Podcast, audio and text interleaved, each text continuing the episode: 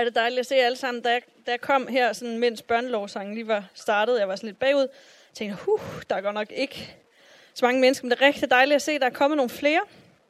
Øh, jeg tænker lidt, at eksamenstiden er over os. Det tror jeg også, at der er andre, der sikkert har bemærket her rundt omkring byen. Der synes, man kan mærke sådan, folk går rundt og ser så lidt gloomy ud. Øh, sådan en studieby som Aarhus, og Øh, nogen begynder at se rigtig glad ud, fordi det er overstået, det der med eksamenstid. Men øh, hvis du er her og har eksamenstid, så vil jeg bare sige, godt gået.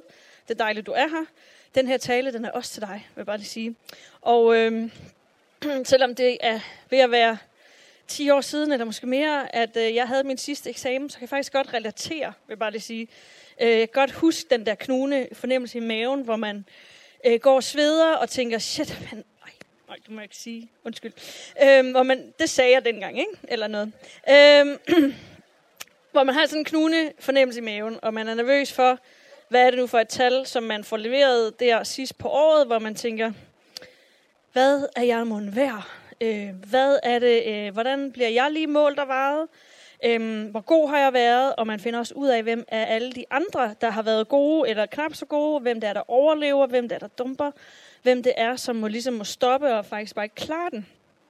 Og ligegyldigt, hvor meget man sådan prøver at sætte sig ud over det og sige til sig selv, det handler ikke om øh, en karakter, det handler jo om, hvor meget jeg har lært.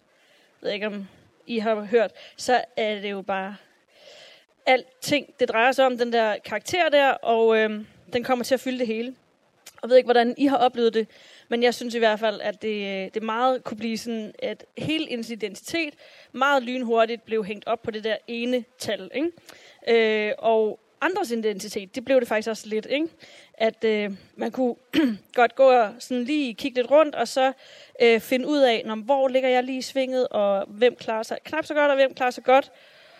Og det er virkelig snublende nært at komme til at definere sig selv ud fra det her tal. Og snit og alt det der. Og hvis du nu er studerende her, så kan det være, at du tænker, ja ja, men lige om lidt, så er det slut, så er jeg færdig, eller om et par år måske, og så bliver alting meget bedre. Men ved I hvad? Der kan bare afsløre, det gør det ikke. Så er der bare et nyt spil, der er i gang, og så er det ikke bare sådan et, et tal, et eller andet fiktivt tal, der står på et papir. Nej, så er det faktisk dit liv, og din job, og din økonomi, og alle mulige andre ting, som man kan måle sig selv og hinanden i forhold til. Og øh, det er sådan noget som, nå, hvad man tjener, om man nu har rykket sig nok på karrierestigen, om man er ansat et super fedt sted, om man har fået indflydelse i sin stilling, hvad man nu har opnået, er man blevet sit eget brand, eller øh, hvordan står det egentlig til? Og så kan man øh, gå og ligge under sådan et nyt slags slaveå, som ikke stopper, bare fordi man er studerende. Og så kan det være, at I tænker, jamen altså, så kan man da hoppe det der hamsterhjul og for eksempel hellige sig og blive mor eller far eller sådan noget på fuld tid, og så sådan, nu stopper jeg lige det der for en tid. Ikke? Men ved I hvad, så opfinder man bare et nyt hamsterhjul.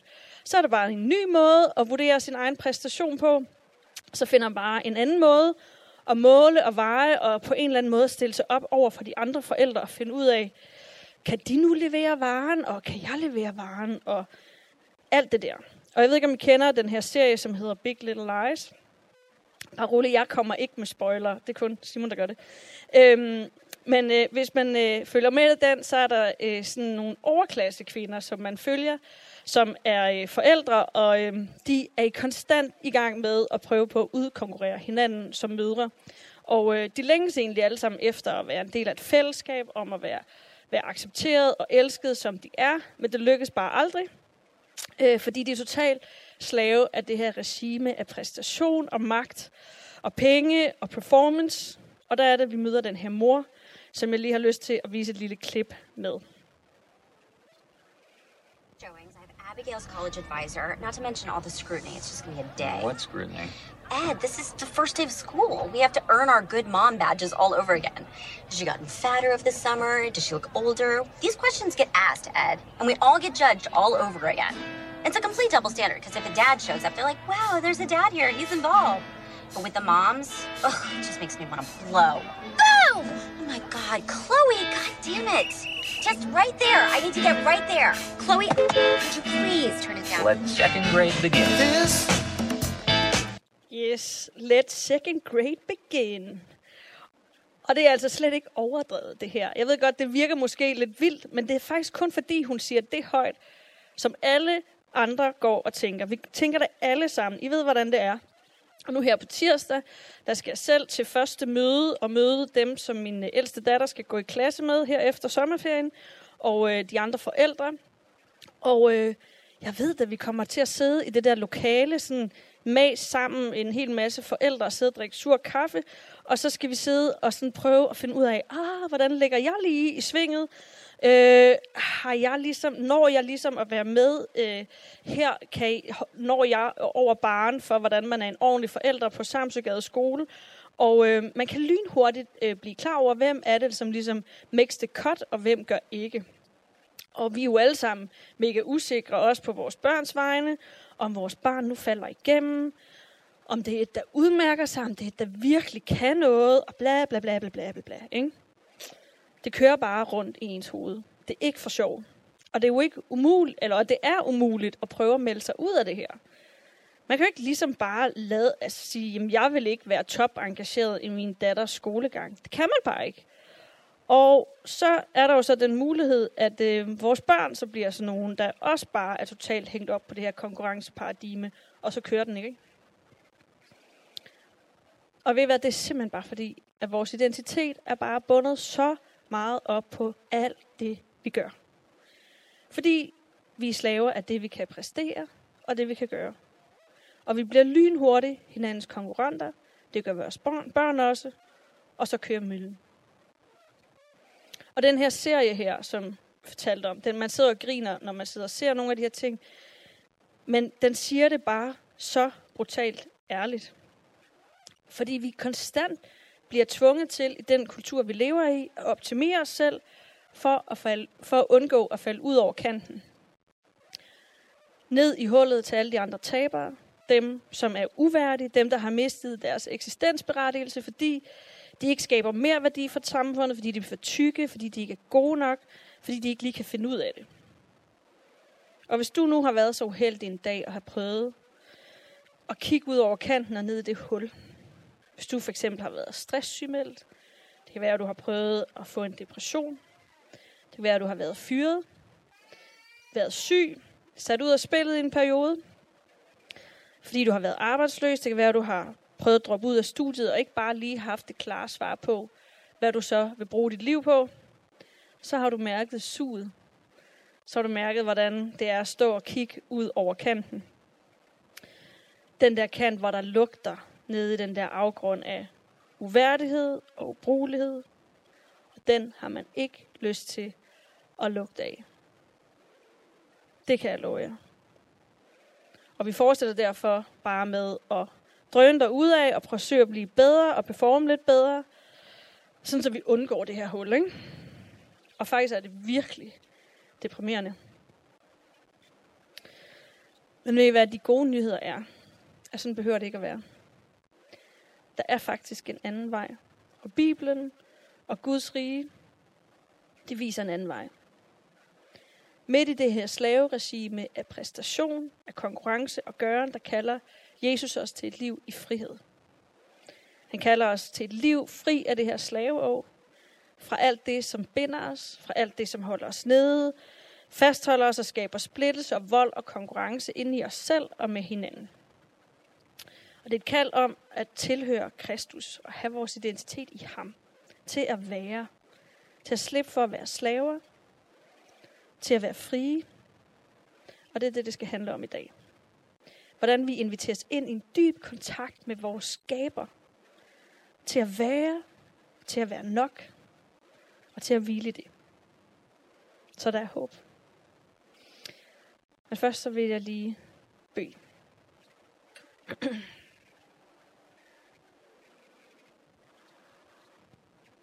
Jesus, tak fordi du er her. Og der hvor din ånd er, der er der frihed. Tak fordi du er frihed. Jeg beder om, at du i dag må komme og vise os, hvad det er for en vej, du har til os. Og at vi må øh, blive hjulpet til at finde ind på den her sti af frihed. Bed om, du må åbne vores hjerter og tale til os. Og øh, ja, mød os med din ånd. Amen. Jeg vil i dag tage udgangspunkt i historien om israelitterne, og hvordan Gud han øh, formede dem til at blive sit folk. Og det er fortællingen om, hvordan Gud hjalp sit folk ud af slaveri, for at give dem en ny identitet som hans. En identitet, hvor de tilhører ham. Og det er den samme Gud, som kalder os til at være hans børn, som med Jesus banede en vej for, at vi kan være hans udvalgte, vi kan være hans folk. Og jeg tror virkelig, vi kan lære af, hvordan det var Gud formede israelitterne til at slippe det slaveå, som de var under, og finde ind i deres rette identitet som dem, der tilhører Gud. Men inden vi når så langt, så vil jeg bare lige øh, komme med en kort forhistorie og få den på plads. Og den starter med, at patriarken Jakob, som senere fik navnet Israel, han fik 12 sønner. En af dem hed Josef, og hans historie har Simon fortalt om her for nogle søndage siden, og vil fortsætte den næste søndag. I kan høre detaljerne på nettet, så dem vil jeg springe over. Øhm, men Josef, han øh, bliver altså en af de mægtigste mand, mænd i Ægypten, og øh, med Guds vejledning og indsigt, så redder han en hel region for hungersnød, og han får også sin slægt dertil og redder dem, og de bosætter sig i Ægypten. Så går der nogle hundrede år, og Jakobs slægt, altså Israels stamme, bor nu i Ægypten, og de har formeret sig helt enormt, så de er faktisk blevet meget store. Og Farag, som øh, er Gud og konge i det land, han øh, begynder at blive bange for, at israelitterne de bliver for store og magtfulde, og derfor gør han dem til sine slaver. Og det er altså pænt voldsomt, hvad de her slaver bliver udsat for. Man kan læse øh, alt muligt om det i anden Mosebog, og det er altså reelt slaveri, de bliver udsat for. Det er ikke småting, som de byggede. Jeg ved ikke, om I alle sammen er bekendte med og har stået ved siden af nogle af de her kæmpe pyramider, som står øh, nede i Ægypten stadigvæk over 3.000 år efter. Og det øh, har nok været øh, rimelig med meget med livet som indsats, at man har været med til at bygge de her fuldstændig vanvittige for deres tid gigantiske monumenter, med døden som indsats og ekstremt voldeligt og hårdt tvangsarbejde. Og nok også i rimelig meget varme. Ikke? Og det er så her omkring, at øh, Gud hører råbet fra hans folk om hjælp.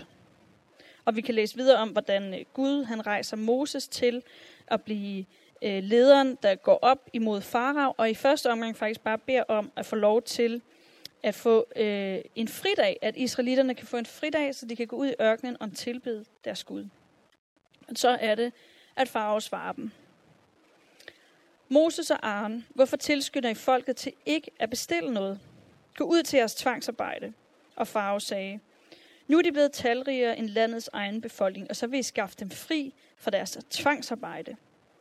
Samme dag gav Farao folket slavefod og arbejdsformændene den befaling, I må ikke længere give dem halm til fremstilling af teglsten, som I hele tiden har gjort. Lad dem selv gå ud og samle halm men pålæg dem at levere den samme mængde teglsten som hidtil. I må ikke skære ned på det. De er dogne. Det er derfor, de råber op om, at de vil ud og ofre til deres Gud. Mændene skal være beskæftiget med strengt arbejde. De skal ikke lytte til falsk tale. Så bare ved antydningen af dogenskab, så sætter farve slaverne til at leve, levere mere og mere og blive kørt endnu hårdere. Og farve, han er simpelthen konge for et arbejdssystem, som kræver produktion og produktion og altid mere produktion. Og Farve forlanger, at de skal performe bedre og præstere mere og producere mere under stadig svære vilkår. Jeg ved ikke, om det type samfund, om det er noget, I genkender lidt. Et samfund, som altid kræver bedre performance. Men samtidig som at Farao han lægger det her å på dem, så er han også bange for, at israelitterne bliver magtfulde. Og det er han faktisk i en så høj grad, at han til sidst ender med at øh, slå alle børn, der bliver født, alle drengebørn, israelitterne føder, dem slår han ihjel. Og drevet af lige dele grådighed og lige dele frygt for manglende indtægt og mytteri, så gør han alle de her ting. Og det er synd at sige, at Farao han bare lader israelitterne gå ud i ørkenen og tilbe Gud, han siger faktisk bare blank nej.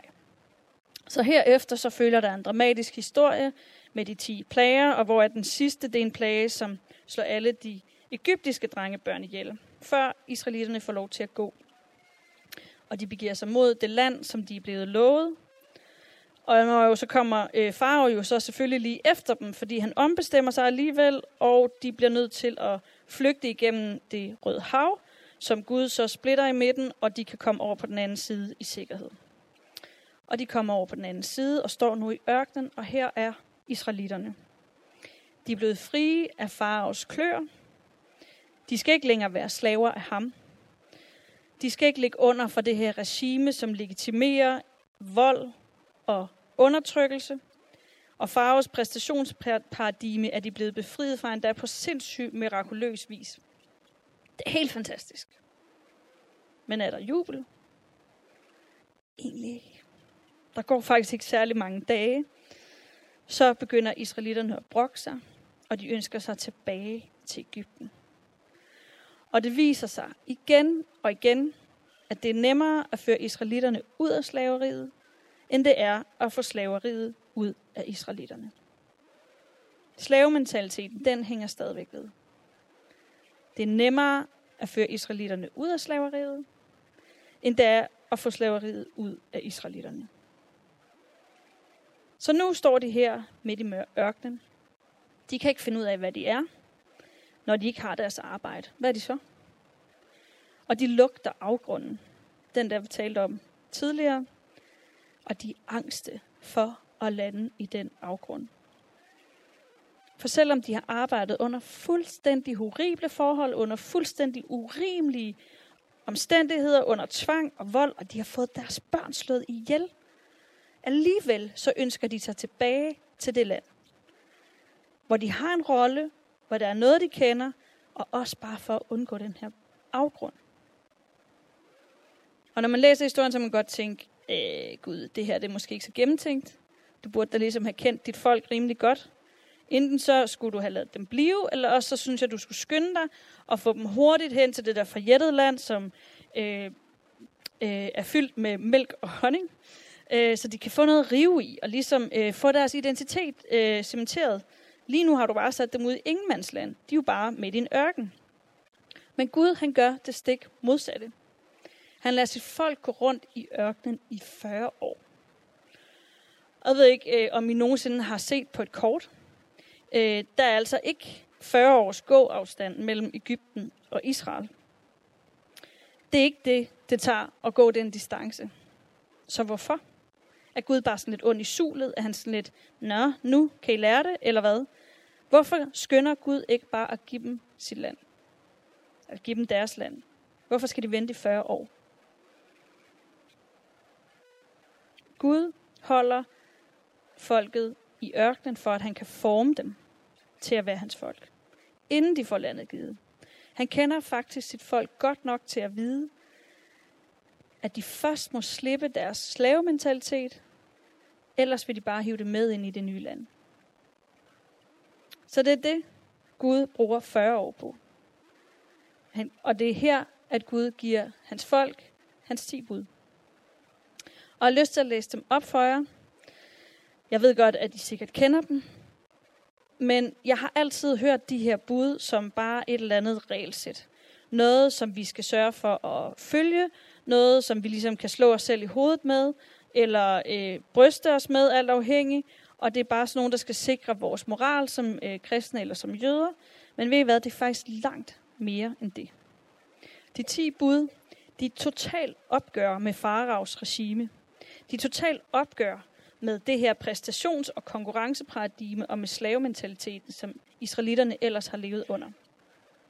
De er frihedsbud, og de er designet til at fortælle israelitterne, hvem de er, hvem de tilhører og hvem de er skabt til at være. Og det er en modbevægelse til slaveregimet. Og der skal simpelthen en revolution til, en modbevægelse til, før at deres øh, slaveregime kommer ud af deres krop og de bliver rigtig frie. Og det ved Gud. For at være Guds folk, så er de skabt til frihed. Ligesom vi er. Frihed til at tilhøre Gud. Frihed til at elske ham. Frihed til at hvile og til at være hans folk. Frihed til at leve sammen og frihed til at elske sin næste. Prøv at høre her. Derefter gav Gud sit folk følgende budskab. Jeg er Herren jeres Gud, som redder jer fra slaveriet i Ægypten. Du må ikke tilbede andre end mig. Du må ikke lave afgudsbilleder af nogen art ud fra det, du ser i himmelrummet, på landjorden eller i havet. Du må ikke bøje dig for et afgudsbillede eller tilbede det, for jeg er Herren din Gud, og jeg vil ikke dele din hengivenhed med nogen anden Gud. Jeg undlader ikke at straffe dem, der hader mig, så det kan mærkes ind til tredje eller fjerde slægtled. Men jeg er også den, der er trofast gennem tusinder generationer. Jeg gør godt mod dem, der elsker mig og holder mine befalinger. Du må ikke misbruge Herren, din Guds navn. Jeg straffer den, der misbruger mit navn. Du skal holde hviledagen hellig. Du har seks dage om ugen til at udføre dit arbejde og dine daglige gøremål. Men den syvende dag er hviledagen, som er indvidet til Herren, din Gud. Den dag må du ikke udføre nogen form for arbejde. Det gælder også dine sønner, dine døtre, dine slaver, dine husdyr, eventuelt fremmede, som bor hos dig. Jeg brugte seks dage til at skabe jorden og himlen, havet og alt, hvad der findes i dem, men jeg hvilede den syvende dag. Derfor velsignede jeg hviledagen og gjorde den hellig. Du skal ære din far og din mor, så du får et godt og et langt liv i det land, Herren, din Gud, vil give dig. Du må ikke begå drab.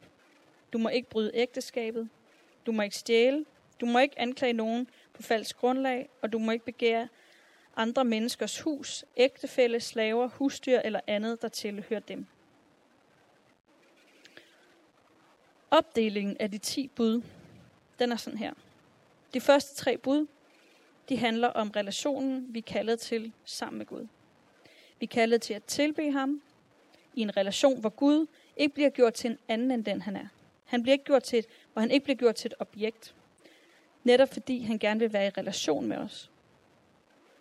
Og de seks sidste bud, de handler om næsten. Og jeg ved ikke, om I har tænkt på, men i faraos regime, der er der slet ikke nogen næste. Der er der slet ikke plads til en næste. I faraos regime, der er man højst konkurrenter, som man er optaget af at udkonkurrere eller undertrykke. Og en næste er højst en, man kan tjene penge på. En handelsvare. En, et objekt. Men i Guds rige, der er der plads til en næste. Fuldstændig uden for den samfundsnorm, der ellers var. Og i Guds rige, der ærer og respekterer man næsten, ikke for hvad de gør, men for hvem dem de er. Man respekterer, hvad der er deres, og vi ærer andre for det, de har og det, de er. Og de her bud giver et helt nyt verdensbillede. Hvis man sætter Faros regime over for Guds rige, så ser vi en Gud, som undertrykker, over for en Gud, som sætter fri. Et regime, som tingsliggør, over for en Gud, der ønsker relation.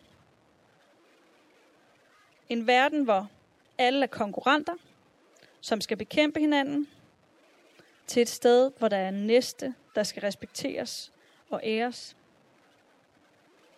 Eller hos farver, hvor det kun er produktivitet, der hyldes, men i Guds rige er der forældre, altså de gamle og de uproduktive, som skal æres.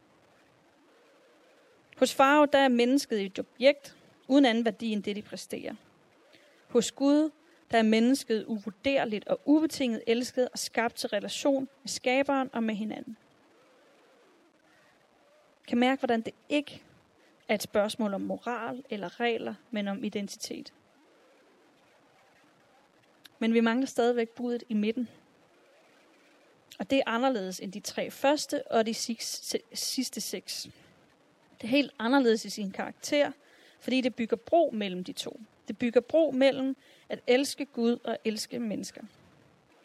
Og det er beskrevet meget mere indgående end de andre. Og det er det fjerde bud. Og det er det, der handler om hviledagen. Du skal holde hviledagen hellig. Du har seks dage om ugen til at udføre dit arbejde og din daglige gørmål. Men den syvende dag er en hviledag, som er indvidet til Herren din Gud. Den dag må du ikke udføre nogen form for arbejde. Det gælder også dine sønner, dine døtre, dine slaver, dine husdyr og eventuelt fremmede, som bor hos dig. Jeg brugte seks dage til at skabe jorden, himlen, havet og alt, hvad der findes i dem. Men jeg hvilede på den syvende dag. Derfor velsignede jeg hviledagen og gjorde den hellig. Måske beskrives det her bud allermest fyldesgørende, fordi det er det, der er den allerstærkeste modbevægelse mod faraos regime, mod slaveriet, og som det allermest frigørende bud. Det her bud, det siger til os, at den syvende dag, der hvilede Gud, og det fortæller os, at Gud, den Gud, vi tilbeder, han er ikke nogen arbejdsnarkoman. Han er en Gud, som hviler.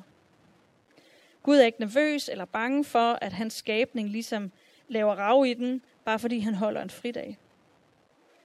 Ergo, så behøver vi heller ikke være nervøse for tingenes tilstand, om de nu vil fungere uden os, når vi holder en fridag. Skabningen er faktisk heller ikke afhængig af et konstant arbejde for at have det godt. Nej, vi er derimod skabt til at nyde, og til at beundre, og til at være til stede i det gode, som Gud har skabt til os. Præcis som han selv gjorde, og selv gør. Og det er sabbat. Det er at holde hviledagen hellig. Og jeg tror virkelig, der er noget for os her. I dag, i vores tid, mere end noget andet. Det her det er nøglen til friheden. Fra det slaveri, som binder os, mindst lige så meget som det bandt israelitterne fra Faros regime og til slavementaliteten. Det er nøglen til at blive fri fra det konstant hvileløse i vores kultur, som er så åbenlyst og epidemisk. Og jeg er helt sikker på, at det er min egen erfaring, at det her det simpelthen bare er det vigtigste bud til at finde ind i vores identitet som, som dem, der tilhører Gud. Og erfare den frihed, fordi det er et opgør med præstationsregimet. Israelitterne de skulle have en slavementalitet ud af kroppen, men det skal vi sandelig også.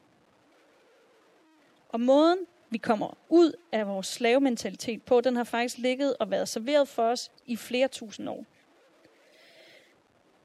Det er en Guds given rytme, hvor vi, slår, hvor vi står af hamsterhjulet, hvor vi slipper vores gøremål en dag om ugen, og vi dyrker og være. Og det er altså ikke en eller anden legalistisk måde, hvor man skal sidde og glo ind i en hvid væg.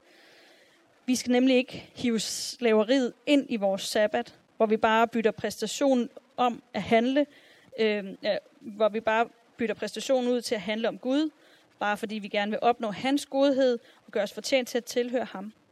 Nej, sabbaten handler om at finde ind i det gode og det smukke sammen med Gud. Om at være nærværende midt i det, vi har fået givet, og dyrke det en dag om ugen. Hvad vi er, og ikke hvad vi gør. Hvem vi er i ham, og ikke alt muligt andet. Og hvile, det er heller ikke forstået som at bare ligge sig ned og sove, eller tjekke ud af verden omkring os. Det er netop at være sammen med Gud i den verden, han har skabt til os. Det er om at finde ro og glæde i den. Og ved I hvad, det er helt okay at have et arbejde, som man går op i, og som man er glad for, og man gør sig dygtig, og man skaber ting, og man skaber værdi, fordi sådan er Guds natur også. Gud er skaberen. Og jeg tror, vi er skabt alle sammen til at skabe. Det skal bare have sin plads. Det skal ikke være vores identitet, hvad vi gør, for så bliver det slaveri. Derfor skal det have noget modvægt. Derfor skal det have en modbevægelse. Og ved I hvad? Hvile, det er vores våben i den her modbevægelse. Og jeg tror, hvis vi som kirke, som fællesskab, som individer virkelig nejlede det her med sabbat, så ville det forandre verden radikalt. Hvis kirken fattede det her, så ville det forandre verden radikalt. For den her disciplin med at holde sabbat, den vil fortælle os, at verden den roterer ikke om mig. Den kører fint videre uden mig, selvom jeg står af en dag om ugen. Og der er mere i livet, end det jeg præsterer. Jeg er mere end det jeg præsterer. Jeg er skabt til glæde, til nærvær, til relation med Gud og til andre mennesker, ikke kun til at arbejde. Og når jeg har en rytme med hvile og bruger tid og stillhed med Gud og er nærværende i min Guds relation, så mærker jeg, hvem jeg er og hvad jeg er skabt til. Så er jeg hans. Så er jeg elsket, og så er jeg nok. Og så er jeg også i stand til at elske andre. Slip det her konkurrenceparadigme, fordi jeg er nok. Fordi jeg har nok. Og fordi jeg er elsket. At det er så en eller anden magisk knap, det her med sabbat. Både ja og nej. Jeg tror sådan set, at Gud, han kender os rigtig godt. Han kender os, fordi han har skabt os. Og han kender os godt nok til at vide, at hvile, det er fuldstændig afgørende for, hvis vi skal slippe den her slavementalitet, som er i vores liv. Og derfor har han velsignet hviledagen. Men den bliver ikke til frihed, hvis det bare bliver en regel. Og jeg vil heller ikke snyde jer. Det er en disciplin. Det kræver en indsats, det kræver en viljesbeslutning, det kræver forberedelse, hvis man ikke bare skal have invaderet sin hviledag af alle mulige pligter og ting og sager.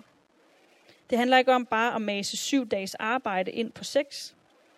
Det er ikke sådan, at vi holder 24 timers fri, fordi så bliver vi mere effektive resten af ugen. Nej, det er simpelthen at slukke for den her præstationsknap. Og adskille vores værdi fra vores præstationer. En dag om ugen. Og skære tid ud til hvile og til væren og bruge tid med Gud, uden at anvende den på noget som helst andet. Det kan gøres på alle mulige måder. Det behøver ikke kun at handle om at læse Bibelen og tilbedelse og bøn. Det er nogle rigtig gode måder. Men det handler faktisk bare allermest om at være og bruge tid på det, der gør dig glad. På det, der lader dig op og være sammen med Gud. Det handler om at sætte tempoet ned. Om at præstere mindre. Og være ineffektiv. Og arbejde mindre. Jeg ved ikke, om I kan mærke det, men når jeg siger de her ord højt, så kan man bare mærke, hvor modkulturelt det er. Anne, er du sindssyg? Skal vi være ineffektive? Skal vi arbejde mindre? Ja, det er måske lidt sindssygt i vores kultur. For i vores system er restløshed og uophørligt arbejde og hvad præstation er det, der giver os værdi, så er der tydeligvis ikke plads til sabbat, til hvile og til tilbedelse af Gud. Her skal vi stadigvæk nå de kvoter, som farao forlanger. Men ved I hvad? Vi tilhører ikke faraos regime. Vi tilhører den levende Gud. Han er død for, at vi kunne slippe for det regime. Og det skal vores krop og vores sjæl og vores ånd, det skal vi minde den om regelmæssigt. Vi skal være fri af det. Og altså, jeg er langt fra på plads med det her. Alt for tit, så bliver min sabbat invaderet. Men jeg forsøger virkelig på at holde 24 timer sammenlagt. Ikke sådan lettet ud over ugen, men sammen 24 timer i sammenhæng fri om ugen. Og vi har jo et job, hvor vi ikke lige har fri om søndagen, så vi bliver nødt til at skrive en anden ugedag ind i vores kalender, hvor det her sker. Hvor vi er helt fri fra møder, helt fri fra samtaler og mails og forberedelser og alt det der. Og en dag dyrke at være i stedet for at gøre. Det er min sabbat. Og for mig har det taget noget tid at finde ud af, hvordan skal jeg så bruge den her dag? Hvordan dyrker jeg at være og hvile, og hvordan finder jeg ind i en relation, ind i nærværet, ind i væren med Gud? Og når man har børn, så kan jeg helt så sige, så kan det godt være lidt svært at finde sådan ro og hvile. Og kirke er ikke en særlig afmålt arbejdsstørrelse. Arbejdsopgaverne stopper ikke rigtigt. Med mindre man selv siger stop. Så der skal tages nogle virkelig svære valg. Tempoet skal sættes ned. Man skal finde ud af, hvor meget orden skal der være i tingene, hvor rent skal det være, hvor god skal min tale til næste søndag blive. Og det er virkelig der, kampen står. Når valget står mellem at lege tre timer på gulvet med mine piger, i stedet for at gøre talen til UG og lave nogle lækre slides og have oversat det på en ordentlig måde, det der skal stå, og alle de der ting, det er faktisk der, at der er brug for et oprør. Der er brug for et opgør. Og der skal modstandsbevægelse til, hvis jeg skal slippe slaveåret af præstation. Og performe dårligere, end jeg ellers ville. Åh, jeg kan altså ikke lide at præstere dårligt. Kan I det? Øh, det er nederen. Det gør lidt ondt. Måske bliver min tale kun til sådan en syver eller sådan noget, i stedet for 10. Og det er måske endda på det gamle karakterskala, det ved jeg ikke. Au. Men jeg skal gøre det. Jeg skal slippe det. Og det er slet ikke altid, det lykkes overhovedet. Men jeg må simpelthen kæmpe for det her igen og igen. Jeg må kæmpe for, at min identitet den er at være fri. Jeg er Guds elskede barn. Jeg er hans eget barn. Elsket en fri skabning, og jeg er skabt til relation med ham, og jeg er skabt til hvile. Og jeg skal beslutte mig for at nyde at være i en relation med skaberen selv, som står lige der og vil være sammen med mig. Jeg skal nyde at være sammen med mine børn, med min familie, dyrke mine relationer og finde ro. Og det må jeg simpelthen træne mig selv i. Jeg må træne mig i at være til stede, og være til stede i mig selv, og være til stede i stillhed. Og det er simpelthen oprør. Det er et oprør mod den kultur, vi er i, mod alt det i vores samfund, der handler om at gøre.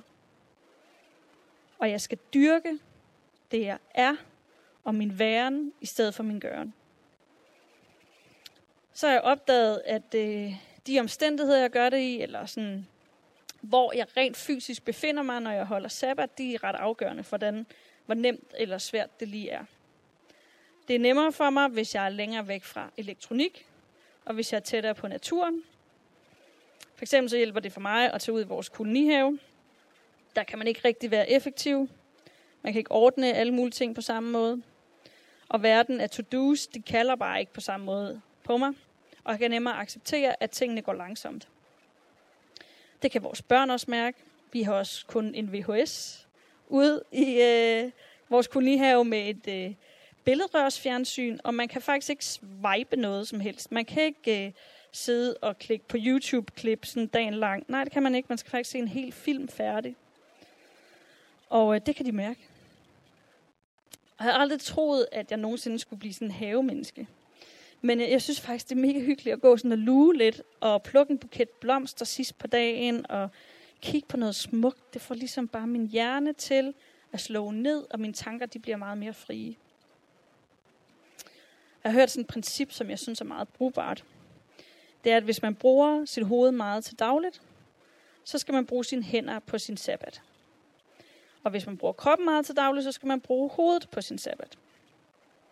For studerer du for eksempel til daglig, så øh, er det måske ikke der, du skal begynde at læse en hel masse. Måske skal du bare bage noget, eller gå en tur, eller være kreativ.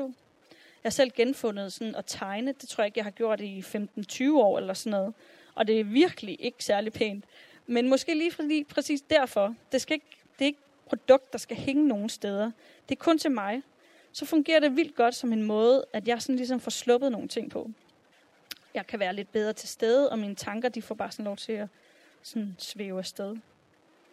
Og hvis du nu er håndværker, så skal du måske holde sabbat på en måde, som ikke er så praktisk. Måske skal du i stedet for læse en bog, eller gå i biografen og dyrke nogle smukke ting, noget kunst, gå på museum eller et eller andet, og snakke, fordybe dig i samtaler og hygge dig med nogen. Og det kan altså godt tage noget tid at finde ud af det her. Hvordan er det egentlig, jeg holder sabbat? Hvad lader mig op? Hvad får mig til at hvile mig? Hvordan er det, jeg kan nyde livet? Hvad bringer mig glæde? Og så invitere Gud ind i det. Men det vil også altid være en kamp at tillade sig selv at hvile. Og jeg er virkelig vokset op i en familie, hvor det der med bare at sådan holde fri en dag, eller sove længe, eller sådan noget, det, det var ikke ok. Man skulle ligesom op og have noget ud af dagen, ikke? Og der er altid noget i mit hoved, som trænger sig på til noget, der skal gøres. Der er noget, der lige skal ordnes, ikke? Så det er en øvelse og en disciplin at slippe det der. Og måske har du også nogle stemmer i dit liv, som taler højt om, at det er egentlig ikke okay at holde og hvile sig. Det er ikke okay at stå og hamsterhjulet.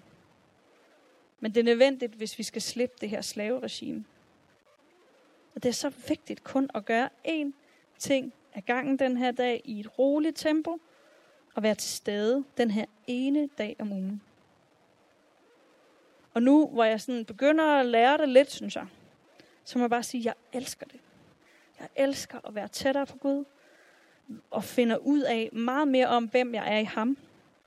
Jeg får en ro, og det er uden konkurrence. Jeg får lov til at lytte til Gud, og jeg bliver så taknemmelig over mit liv. Og jeg craver ikke ting på samme måde. Jeg har ikke brug for mere hele tiden, og nyt hele tiden. Og jeg bliver mere og mere afhængig af den her tid med Gud. En dyb relation i mit liv med ham. Sammen med Gud og sammen med andre. Og finde roen og finde stillheden er blevet så vigtigt for mig.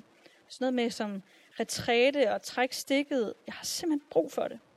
Jeg har brug for det for at slippe den her slavementalitet, som ellers alt for ofte når at gribe mig. Men den har sluppet lidt mere taget i mig. Og ved I hvad, vores Gud, han kender os virkelig. Han ved, hvem vi er. Vi er hans. Han har købt os ud af slaveriet. Han har banet en vej for os. Vi er frie, og det er vores identitet. Men vi må også træde ud af slaveriet. Slippe det her slaveåg. Tag hans å på os, for det er let. Det er hvile. Og så må vi finde vores identitet